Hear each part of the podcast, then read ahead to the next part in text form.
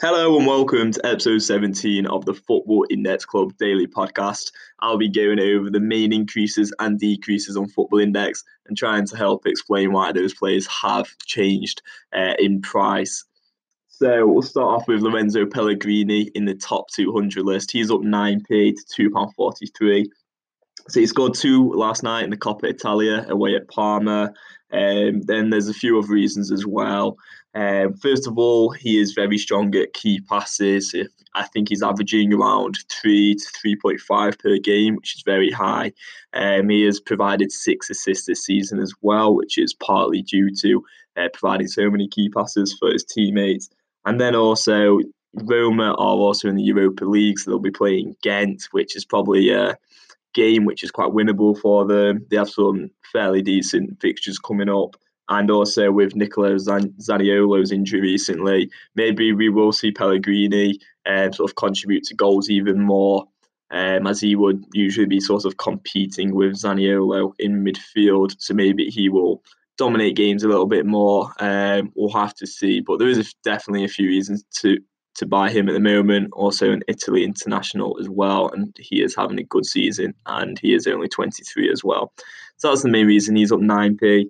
Um, other than that, on the increase list, we've got Reece James, Boubakary Soumaré, Jarrod Bowen, Sandro Tonali, Tammy Abraham, Lewandowski, Moussa Dembele, and then a few others. But other than Pellegrini, there's no players up very much today, really, on the top 200 list.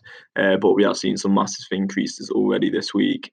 And then onto the decrease list, we have Brandon Williams. So his price is probably just correcting um, a little bit as traders will be taking the profit on him as he had already increased a massive amount over the last two days. Harry Kane is down 11p. Um, so he's ruptured his hamstring at the tendon. And basically, Michael Owen has said that he might be out for around six months as Owen uh, faced a similar injury when he was playing.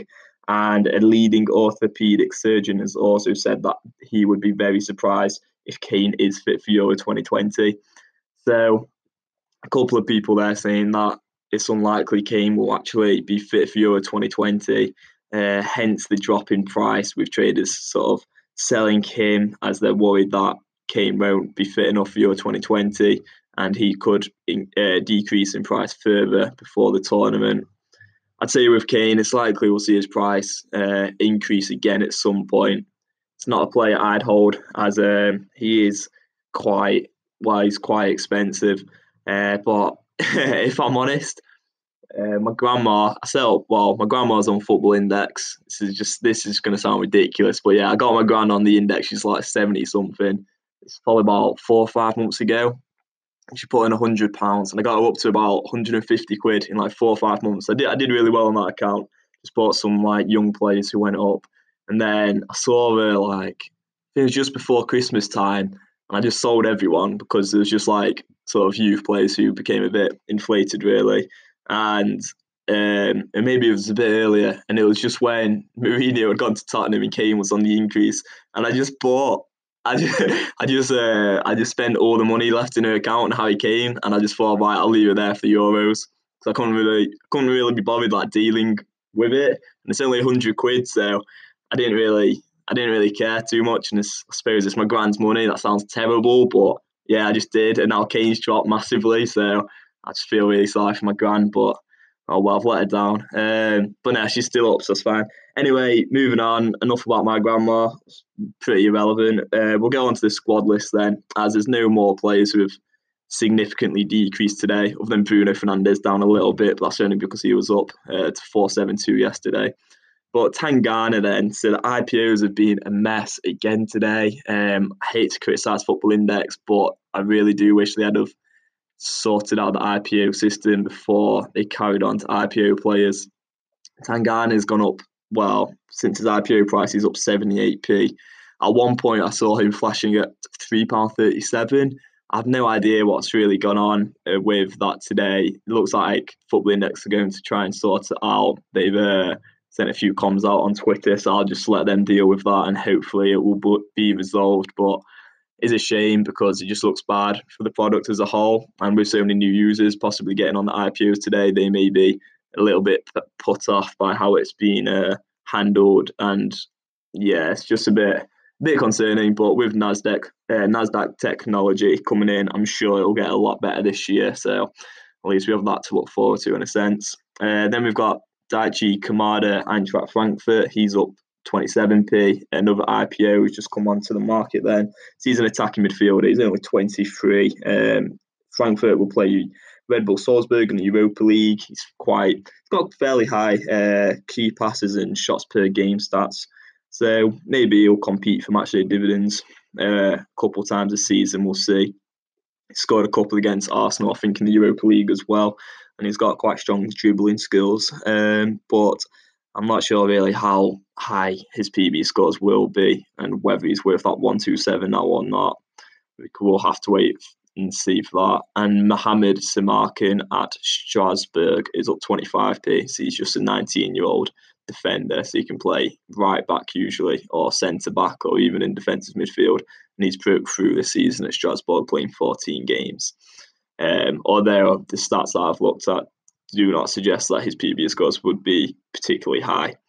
Then Layvin Kurzawa is up 20p to £1.1 So he's just past that one pound mark now, which will mean that if um, he does, uh, if the transfer is confirmed, then uh, transfer window dividends could be won. So the reason he's up is again linked to Arsenal. Apparently, he's changed his agent today to a UK-based agent, and so it looks like that transfer could go through. Then Ryan Bertrand up 20p. He's been linked to Leicester today as well as Chelsea. Um, I'm not seeing many sort of legitimate sources saying that he's going to move there.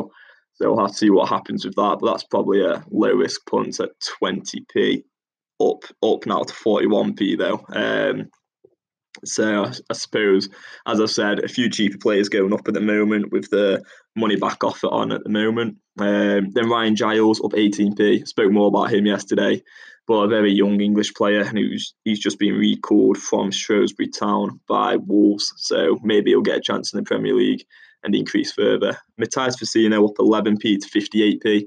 Spoke more about him and yesterday's as well. He's been linked to a few teams in the Premier League lately, so West Ham, Everton, and Tottenham. Although nothing confirmed as of yet. Max Kruse apparently linked back to Werder Bremen another very uh, low price player moving from a non PB league to a PB league potentially, although nothing confirmed there.